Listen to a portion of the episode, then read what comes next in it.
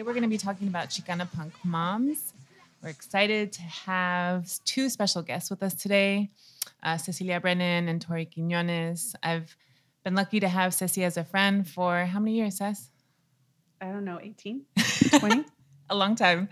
And these two have been uh, friends in the movement and and and friendship and love for a long time as well. So we will be um, lucky to to hear their stories and um, hear more about their experiences. But I wanted to introduce you all to our guest today. So Cecilia Brennan uh, is a mom, an activist, an organizer, and now attorney. She can share a little bit about that journey um, in her conversation. And we have Tori Quinones, who's a mama, an information activist, and also an academic librarian. So a breadth of experience and knowledge that we have here today.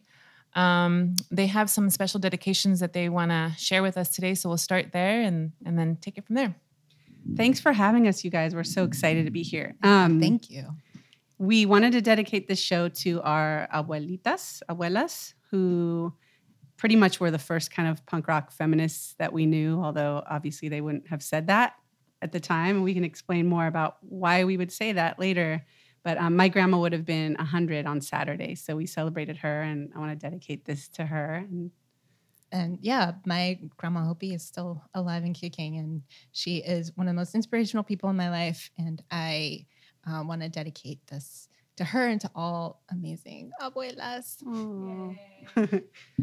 All right, so today we're going to do something a little bit different on our episode. We're going to have um, Ceci and Tori have a conversation, almost like interviewing each other, and to share a little bit about their experience, um, and also to to share with us how a punk rock ethics and a do-it-yourself, a DIY, DIY, DIY ethics shapes their mothering, their activist lives, and their journey here today. So maybe we can just first start with how you all met each other, and then take it away. Thank you. Go ahead, Tori. Oh, I get to start? okay. Um, well, uh, thank you, Michelle and Ceci, for having us. This is really exciting, and I feel really honored to be on this show. Um, so, uh, Cecilia Brennan, or AKA Ceci, or Cece, I might refer to her as Cece, just That's to great. just to um, differentiate. Um, Cece and I actually um, met through punk rock um, in the mid 90s. We were, I was 19 and she was a few years older than that. I think she had just finished college. Um, and both of us were really sort of entrenched in our, our punk rock scenes, uh, she in LA and, and me in San Diego. Um, and I didn't know um, very many Chicanas who were into punk rock. And I met uh, one, our mutual friend Maribel, who I, she just has gone on to be such a, a, a an amazing um, inspiration in my life. Um, and actually met Cece through Mari at a punk show. Um, and we were all super excited to meet each other, and we knew we were going to be um, best friends for a long time. Yes. That's how I remember it, although I do remember we met in the bathroom. Maribel was I wearing remember that. Maribel was wearing a giant cowboy hat. Um, Not And- me. and yeah, she had she had braids and I met her first through another friend and then met Tori and I was like, "Yeah, I want I want to be your friend." And then I would just come down from from LA to visit and go to shows. And then um another really cool thing that was happening then that maybe Tori can talk about a little was a group of women, a lot of women of color that were doing ocho y media. Um, and I came to a couple of their events, and it was really there's been a lot of talk about sort of the San Diego underground indie scene and punk rock uh, music and whatnot. And um, there isn't too much documented about ocho y media, so hopefully that'll change. But that was really inspirational for me. And yeah, did you want to talk a little bit about that? Yeah, sure. So Ocho y Media was um, sort of a, a loosely gathered um, group of young women um, who were all sort of somehow affiliated with punk rock in San Diego. Um, we were inspired by, uh, I mean, a few things. I think the sort of consciousness raising practices of um, second generation feminism, and you know, there was also, you know, in that maybe the decade before that, sort of um, the emergence of of Riot Grrrl, which um, was a, a punk rock uh, movement that's you know been described as you know the, the third wave, um, and it was very much. Um, it was a hu- hugely influential um, thing for many people, um, not just punks. And I know that several of us who were involved in Ocho Media, sort of as you know, as much as we respected Riot Grrrl, couldn't really connect with it because um, there weren't a lot of people of color involved. So um, Ocho y Media was kind of a breath of fresh air for us because um, there happened to be um, quite a few women of color involved um, in our group, and we put on events and um, created community that way. Um, many of us are still really close friends, um, still active in you know various radical movements, social justice movements, um, and there was I was involved in a project um, trying to document uh, the history of Ocho Media, and um, as sort of the informal archivist I have I have all of all of the history. I have a lot of um, oral histories, um, and sort of all of our founding documents. Um, but uh, life has sort of intervened, and I'm sort of look uh, waiting for my opportunity, I guess, to um, sort of bring the history of Ocho y Media into um, into uh, I guess a more visible a visible place within uh, you know the San Diego subculture history. Yes. Awesome. That would be awesome. Okay, yeah. So I wanted to, um, I just wanted to bring out the a little bit about Media because that was a big deal for you know I feel in my memory of our friendship and just what was going on in San Diego Sure. compared to the, some of the stuff going on in, in LA at the time. Um, but yeah, so that's how we met. We met at a show and we stayed friends. And then I would just try to come down here and we're in San Diego right now, everybody. right. So Oh, that's right. yeah, so our friendship has been very uh, well. I want to say Southern California centric, but you know, you were in the Bay for a while. I was in the Bay. Um, we have lived together uh, through at various times with our children, um, which I think is important to say because that we'll talk a, a bit about this later. But that's part of our sort of punk ethic is, you know, like creating your community and you know living with your community um, and you know being there for your friends when they have kids i think is a really important part of that. So um, i was able to do that for Cece and she was able to do that for me. She and her daughter were able to do that for me when when my daughter was first born so. That's pretty punk i think. It's totally punk. Maybe we can start there too with um, like a description or an explanation of what, what does Chicana punk mean for you both? Being a Chicana punk or that term. Yeah. Um, so I I think that so it's meant a few different things to me. Um, when when I was when I first started identifying as a Chicana punk um, or as a punk at all, um, it just meant that I was politicized in ways that the punks around me were not. Right. So we came, or I'll speak for myself. I came up in a punk scene that was that was really white, um, and so that you know was really alienating but at the same time the uh, sort of mainstream culture around me was also extremely alienating for me as a um, as a woman as um, you know a person of color so that political part i think um, is really important um, having an awareness of, of cultural and social difference made me an outsider to the outsiders if you will um, uh, so that's why it was so meaningful to me to meet um, other Chicana punks. I mean, I I knew I knew uh, other punks of color, a few other punks of color um, in my scene, but um, they were they were men, um, and that was sort of a it was it was sort of harder harder to connect on th- uh, things like you know feminism that were super important to me and to my politics. So um, yeah, Cece, you can you can jump in with sort of what yeah. what your take on it.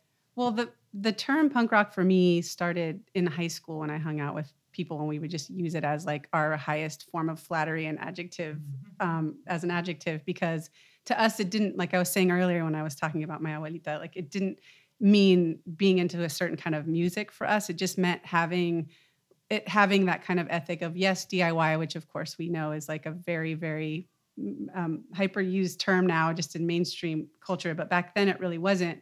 So we really really about like my grandma had her own garden an urban garden before people were really doing that or she would just she was a feminist in that she you know raised four kids basically as a single mom after her after her husband died. And just would do things like she broke up a fight in the middle of the street. She just didn't she didn't she did what was right um, and what was good no matter who was what pressure came down on her in other directions.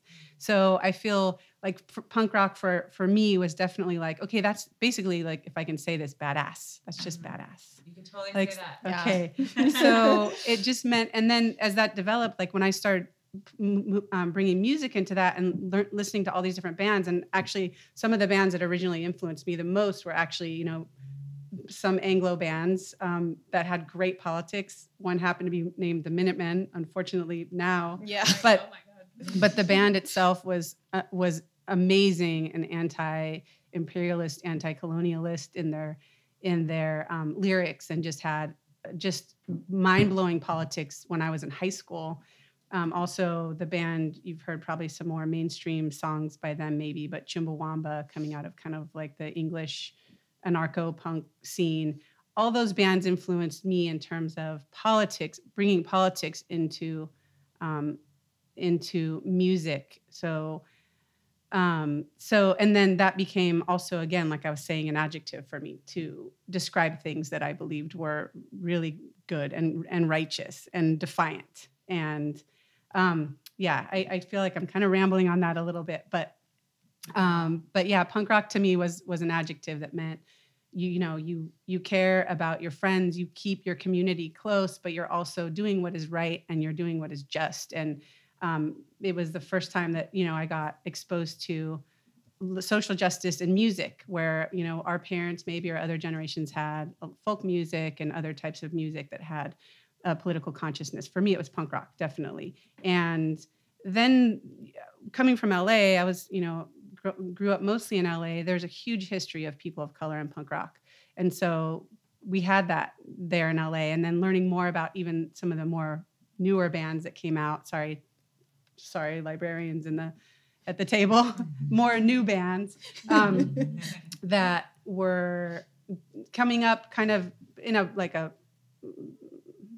later kind of hardcore scene that were all Latino, and learning more about all these other bands, and then that just spoke to me so much, and that was sort of also part of when Tori and I were meeting. We started just getting involved in all this other music that was mostly people of color in punk. yeah yeah.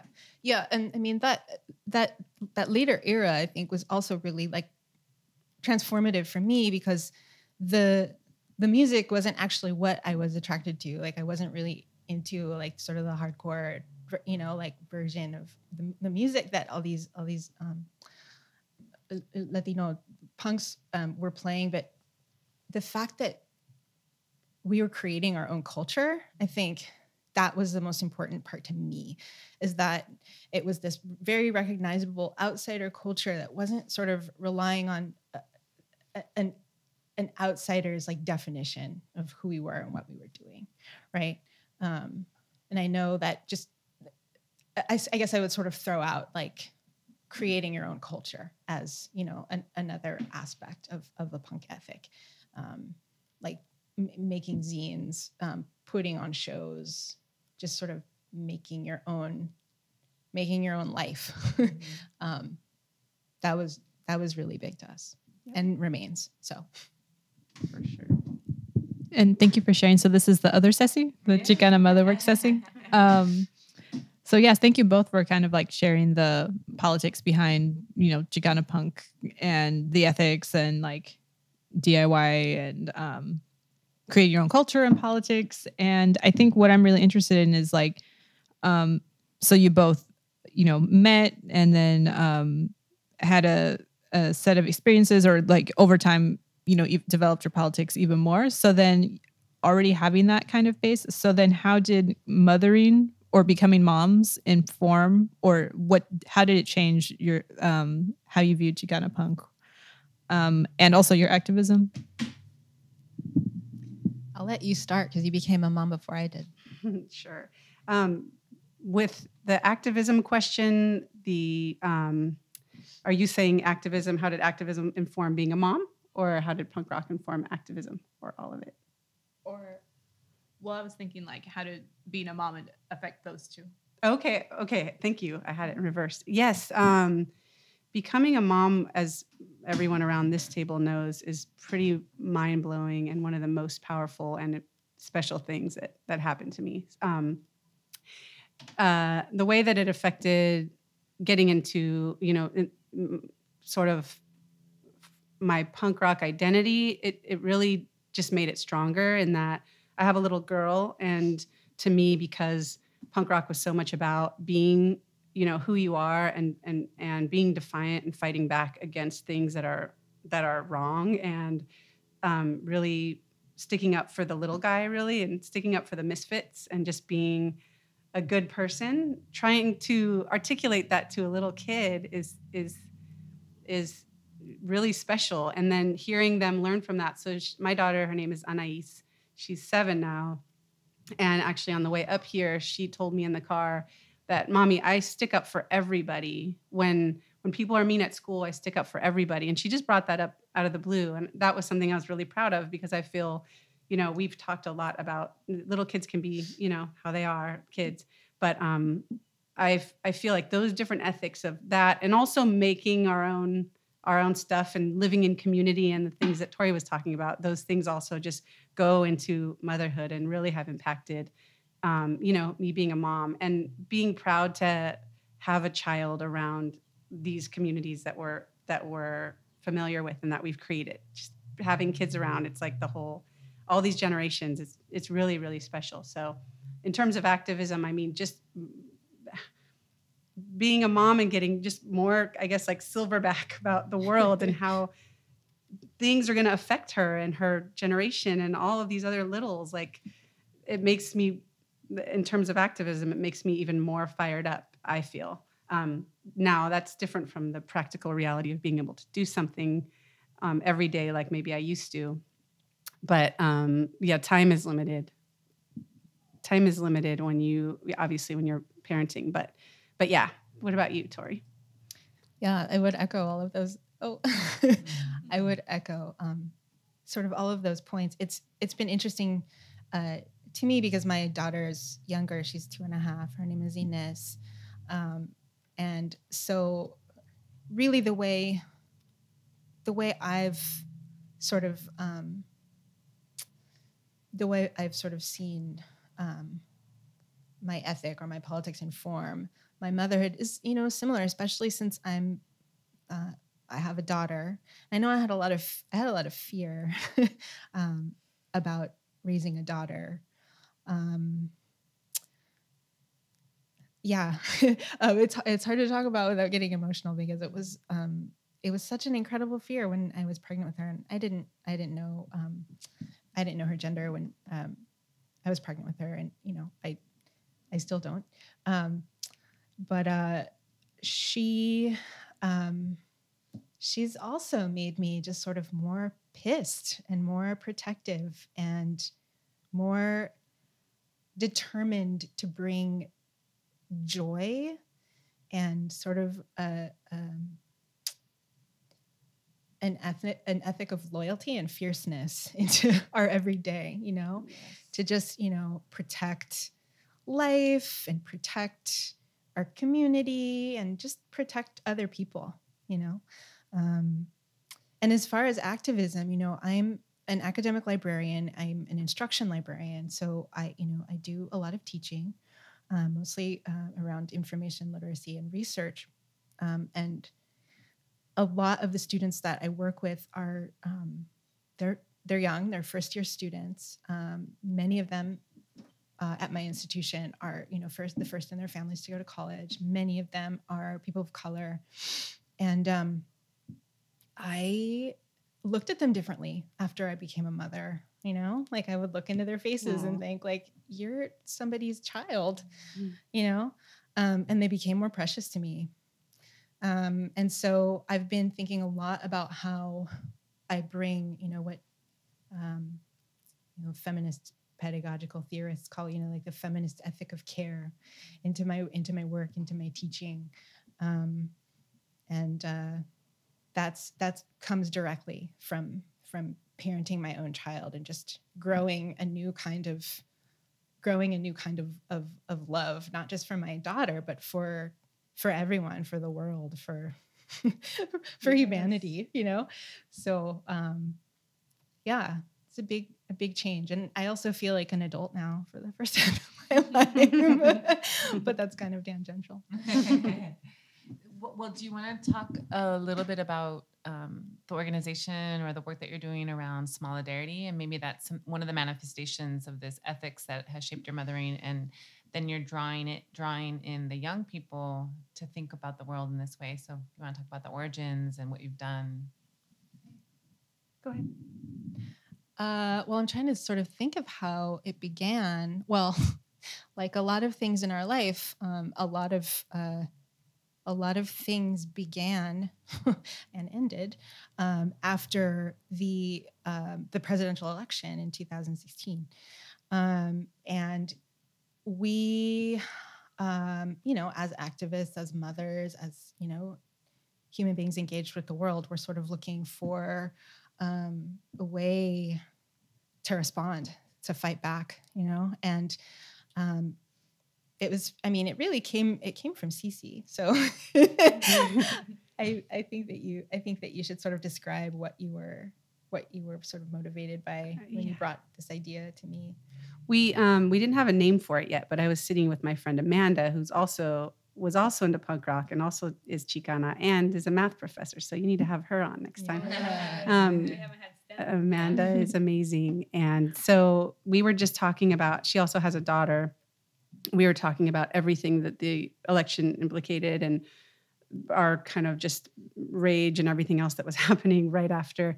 But we said that our kids already had been exposed to our fears and our just all this negative energy for the last almost two years leading up. And then it finally went the way it did they're like, why did the bully win? And what how their minds were blown just as much as ours were in a sense. So, but we wanted to do something that wasn't just um, for you know to express our our being so upset and, and disgusted, but we wanted a day of just kids to be able to be kids again after all of this long time of have, of being exposed to this neg- negative energy.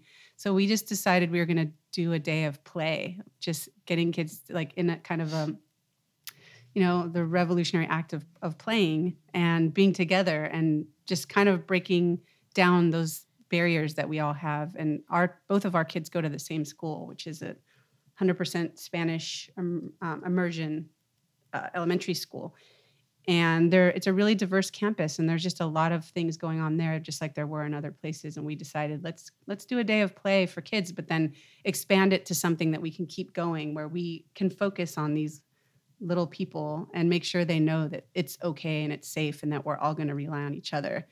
And then so I started talking to other moms, our friend Eve as well, and of course Tori. And then we just ended up pulling it off. We did a whole day of play at the park and had it was pretty fun, right? Games it was and- it was super fun and i also think a really important aspect of it was that like children were able to be around adults who were happy and joyful and relaxed and focusing on like community and being with their kids and you know being with each other and I, I know that for me after the sort of after the lead up to that election and sort of all of the depression that um, I fell into afterward. That was a, that was just such a positive thing to happen. Um, and we said, did you, do you also want me to mention the zine? yes. Yeah. So not long after that, we um, we were working together. Cece and I often c- co-work um, from cafes, and uh, we were at a local cafe in Encinitas, and um, there was a art exhibit um, by a local artist. Um, there was all these amazing, rad, childlike drawings. Um, and we were super into them. And oh, I think it was your birthday, and I Yeah, bought you some prints for your birthday. Yep. Thank you. Um, You're welcome. Um, and uh, and I think that's where we got the idea. We were just like, we should make a zine, right? So a zine, for those of you who don't know, um, is a, a self-published publication and um, has roots re- roots that actually go really far back into actually like the I think the, the 50s with um, science fiction fans who would make their own fan fiction and publish them in zines. Um, and they were a really big thing in, in punk rock um, and continued to be a big thing in Riot Grrrl. And I think there's kind of been a resurgence um, in the popularity of zines, which is awesome because, you know, they're like just these paper things, you know, that people can actually like touch and take with them and interact with and send in the mail or pick up at a cafe, right? It's not like something that is on a computer screen. So um, we had an idea to create a zine for children about um,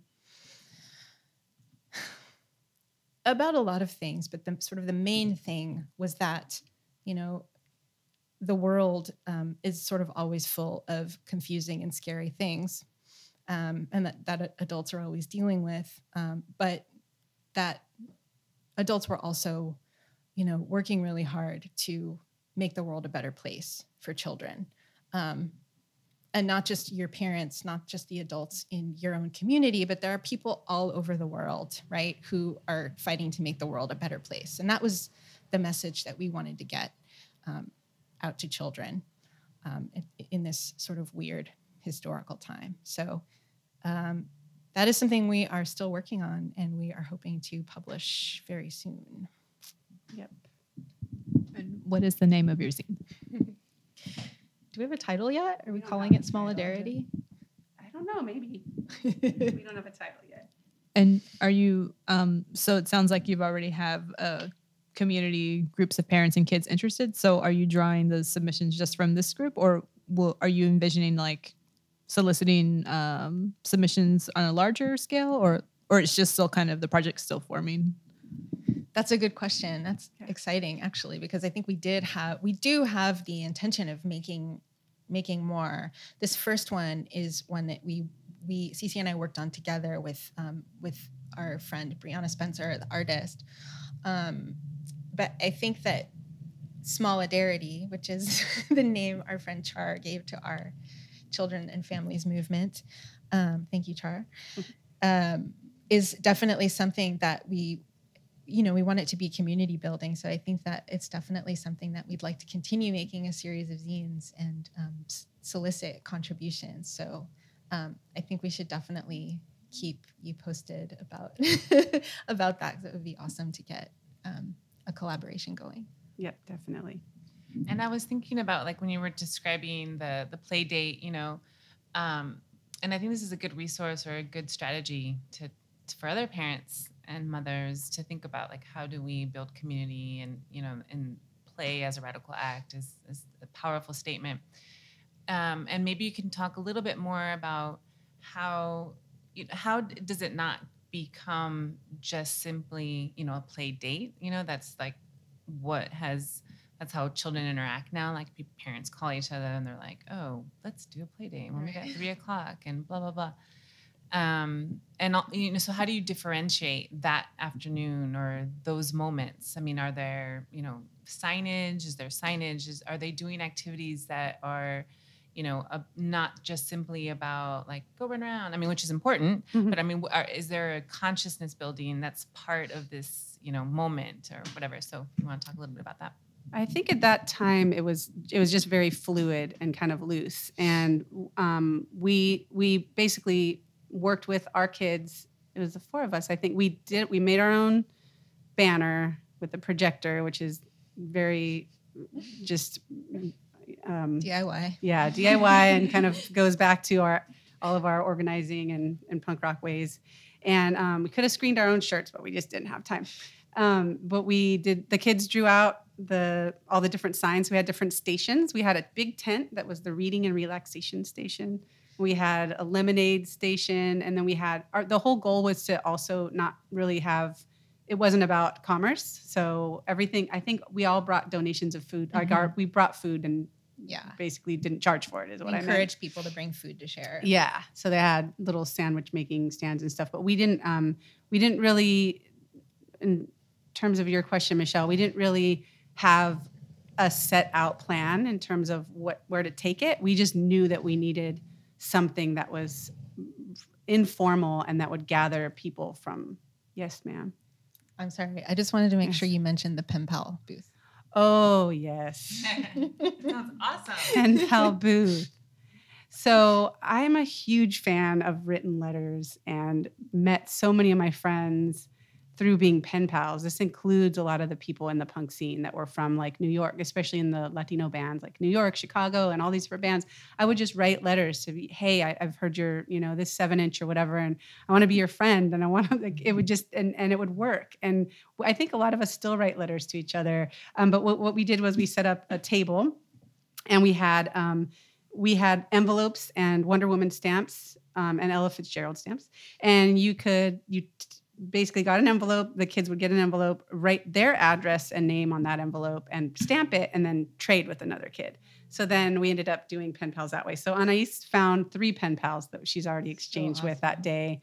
Um, Ines was too little to do it, but that was just it was just it was great. So She writes notes to Anais almost every day. I love it. So we've we've trained her to Yes. write letters. yay, Yeah. good. And I just I love how because like you said, so many of our relationships as young punks is through letter writing, right? Like writing to people whose zine you found, you Mhm. know, in like a cafe in some city that you don't live in, you know, like I, I just I I thought that was that was just a great way of sort of promoting the ethic and then like training the young to have the Yes. own their own practice. Yeah. We also had um, button making. So we had a button maker there, you know, pins, buttons, or people we used to call them badges. But um, yeah, the kids. So then kind of, you know, we bring in our own like agit prop that we, the kids know they can make it. looks really cool and it spreads a message or it's just something really lovely that they want to share and make for free.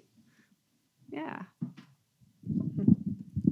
I mean, I love this idea. I think um, I'm already seeing how um, maybe Chicana Motherwork can do something similar in LA or Arizona, um, where Michelle lives, and um, and so I love this idea. And I think you know, as we were talking about earlier, like play as rad- play as a radical act or play as something that's political. And I think um, maybe it's more like this might depend on what space or regional but i think um, often what happens with like organizing is that um, often what happens is that um, in many ways parents and families and kids can be like exclu- excluded from spaces or you know it's just like a call you know if there's a meeting or something it's just like oh you know kids welcome but then it's like you bring the kids there and then there's No like nothing for them to do or like yeah no uh well some groups do. So it's like some groups are trying and you and there should be more of that in, in my opinion. And, and, the, and other spaces or all spaces actually to be like really inclusive of like families and kids and especially moms because the labor always seems to fall on moms right?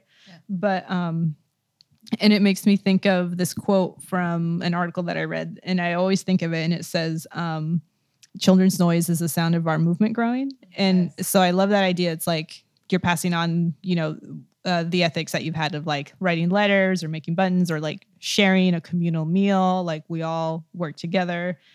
Um, and then it makes me and then the discussion of the um, zines or other kinds of like um, um, other other kinds of ways to like access these kinds of like knowledges because it's outside the mainstream right? So um, it makes me think and we mentioned this right before we recorded the book rad dad that just came out but it actually came from the zine the rad dad zine.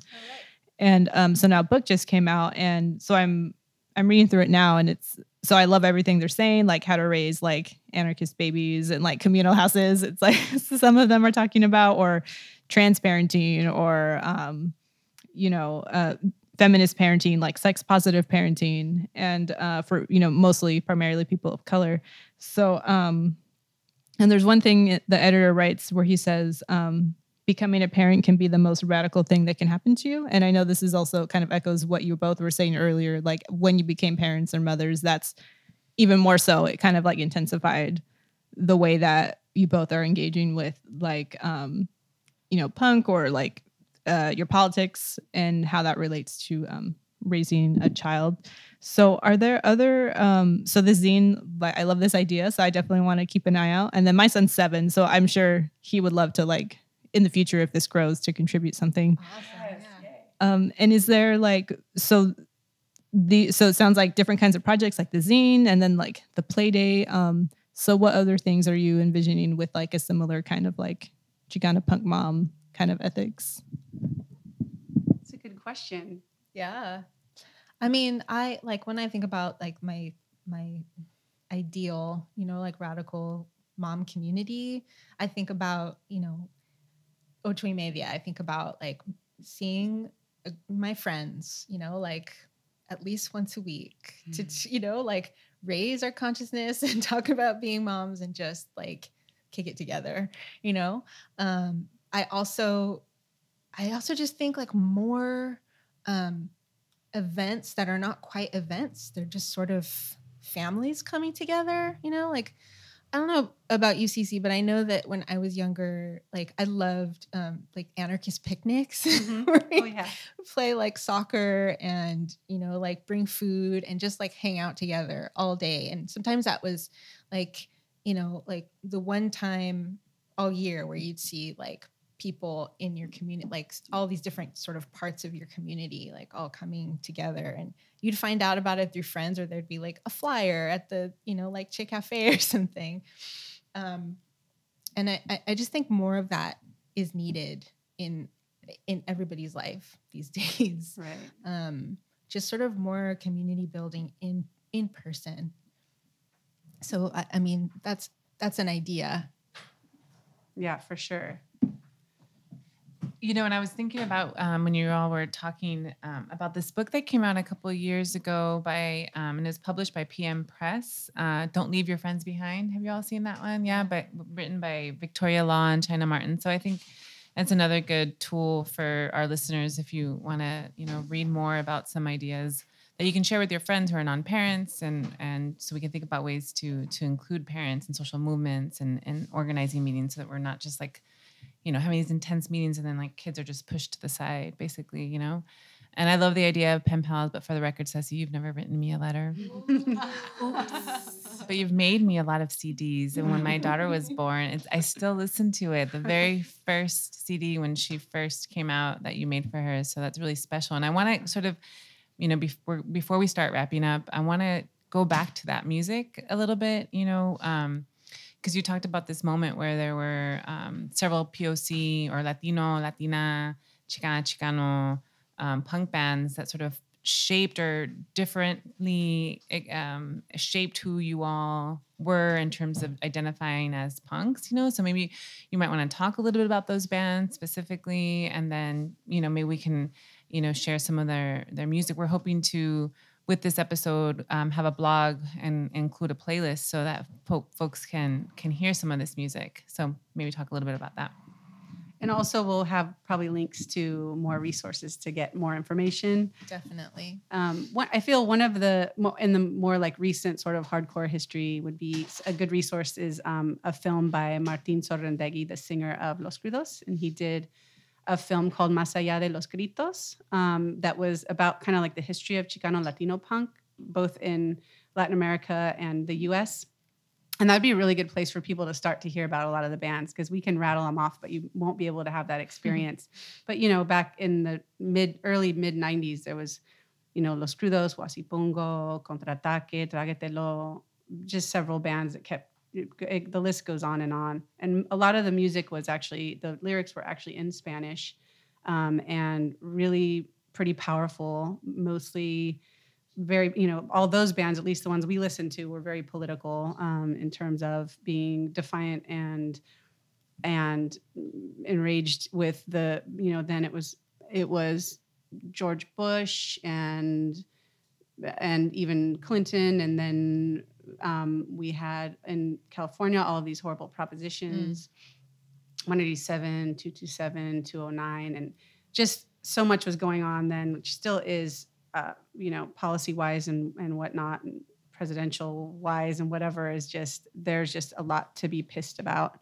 Um, so there was so Más allá de los gritos, I would recommend for people to to see and hear about other other bands and kind of see a little bit about what the scene was then. But before then, I mean, like I was saying in LA, there's a whole history of people of color and a lot of Latinos doing punk rock. So you know, you have um, the the brat, the bags, the zeros, who are also partly from San Diego, the plugs. Yeah. Um, and then you have, of course, Alice Bag from the Bags. It's been she's been doing a lot of great um, music lately, and she has two books out now, I think, or maybe three. Um, and the list goes on. I mean, there's there's bands that have influenced us, especially uh, women of color punk bands that we will also, of course, put on hopefully on the blog. Um, one of those, the best band for me, you know, when I was younger, was a band that was started by a Somali and British young woman um, who became known as Poly Styrene, and her band was called the X-Ray Spex. She has passed away, so rest in peace. But that band was pretty formative for a lot of us, Yeah, and seeing a woman sure. of color in England that was 19 years old. Um, yeah, I feel like. Go ahead, Tori. Any? I don't know any new ones. um, yeah, you said all the ones that I am thinking of. Oh, there's um, there's a band that I love right now um, that are they're super political. They were on Democracy Now actually, and they played a, their punk set on Democracy Now. Um, they're called Downtown Boys, and this um, they have this amazing um, Chicana singer. So we'll um, we'll get a whole playlist for your Awesome. listeners Yes. together. That's gonna be super awesome. Well, is there anything that we haven't touched on that you want to make sure we share with the listeners? I mean, we've talked about so many things. Thank you so much for sharing your experiences. But Ceci, Chicana Motherwork, Ceci, do you have any other questions? Or yeah, any, yeah, just anything else you would like to add. I feel um, I would like to just remind everybody, like, so right after the election, uh, Tori and I took our kids to a Los Crudos show in LA, and we were almost not going to go because we were all in despair. And we were like, "Come on, we got to go to this." Um, and Martin on stage said some things that just made us so happy, and it was basically, you know, don't despair, keep doing the stuff we've been doing, keep being punk rock, keep being pissed off this there was no, none of the other presidents were ever our presidents either right. and so it's just to continue in your in your daily life to remember how you build community and create these experiences for our kids and our families that are joyful and happy and still pissed and resistant.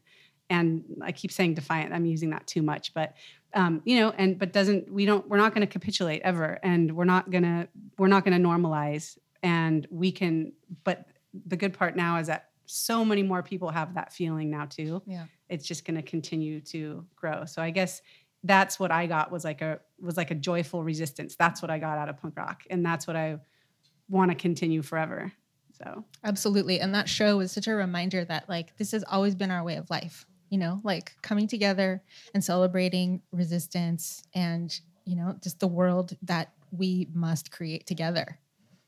Right. And and you know, like Martin said, just like not despairing. Yeah, that was really powerful. It was Ina's first punk show. yeah oh, they had ear earplugs don't worry Oh Mom. yeah. Huge earphone.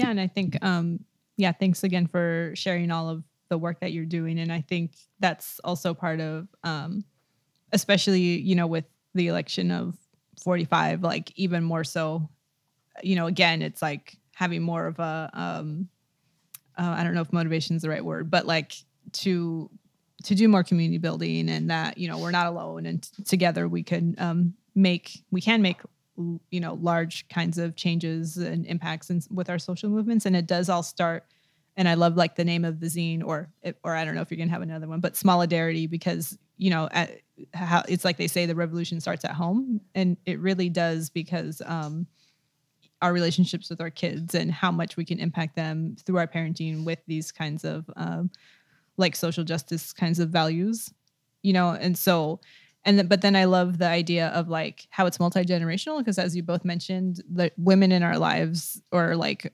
our um our elders have also uh, and it's usually the women who have done it all have always done things in this kind of way. And um but it's just um so we're drawing on them and then having that multi-generational um kind of impact with our own children you know? So i really love that. And um before we close out you know actually i had an idea michelle maybe we can do i thought it would be kind of fun we have four chicana moms can we do chicana mom wins and fails Oh, oh yeah! i think that'd be a fun way to close out That is a fun way to close out. Jeez. I haven't had a chance to think about this though. Do you have any wins and fails as a mama? Or either or, they don't have to be both. Oh, I can tell you about my fail. you start there because I've got a whole list.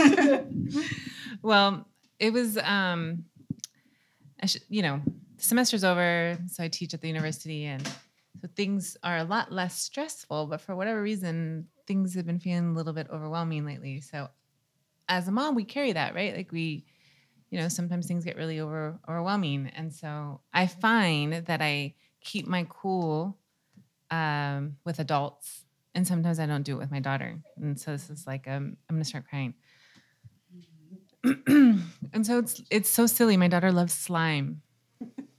So Ceci knows about this story because I think I came to her and was like, Rah! My daughter loves slime and it's amazing. She loves slime. She loves to make a mess. She loves the idea of chemistry, of putting things together, of, you know, making a mess, creating something new out of something that was something different, you know, before. And so, but um, slime is really messy. And if it comes out, if the batch doesn't come out completely perfect, it's really sticky.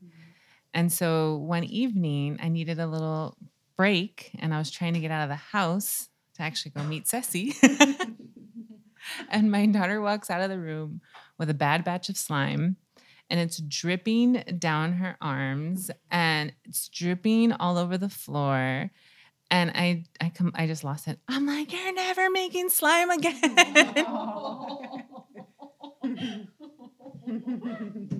it was so bad. And I'm like cleaning it. I mean, to the point when I showed up to meet Ceci, I had slime on my jacket because that's how bad it was. Anyways, I eventually, of course, said I totally overreacted. I'm really sorry, you know. Um, and so now it's the story that we tell people like this since then. She's like, Yeah, and she said I couldn't make slime anymore. And everybody laughs, you know. So it's fine. I hope I haven't traumatized her. But that's my fail.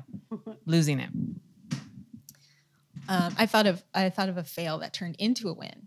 so that's good, right? So um, Ines is two and a half, and she's in her, you know, like I'm not a baby, I'm a big girl phase.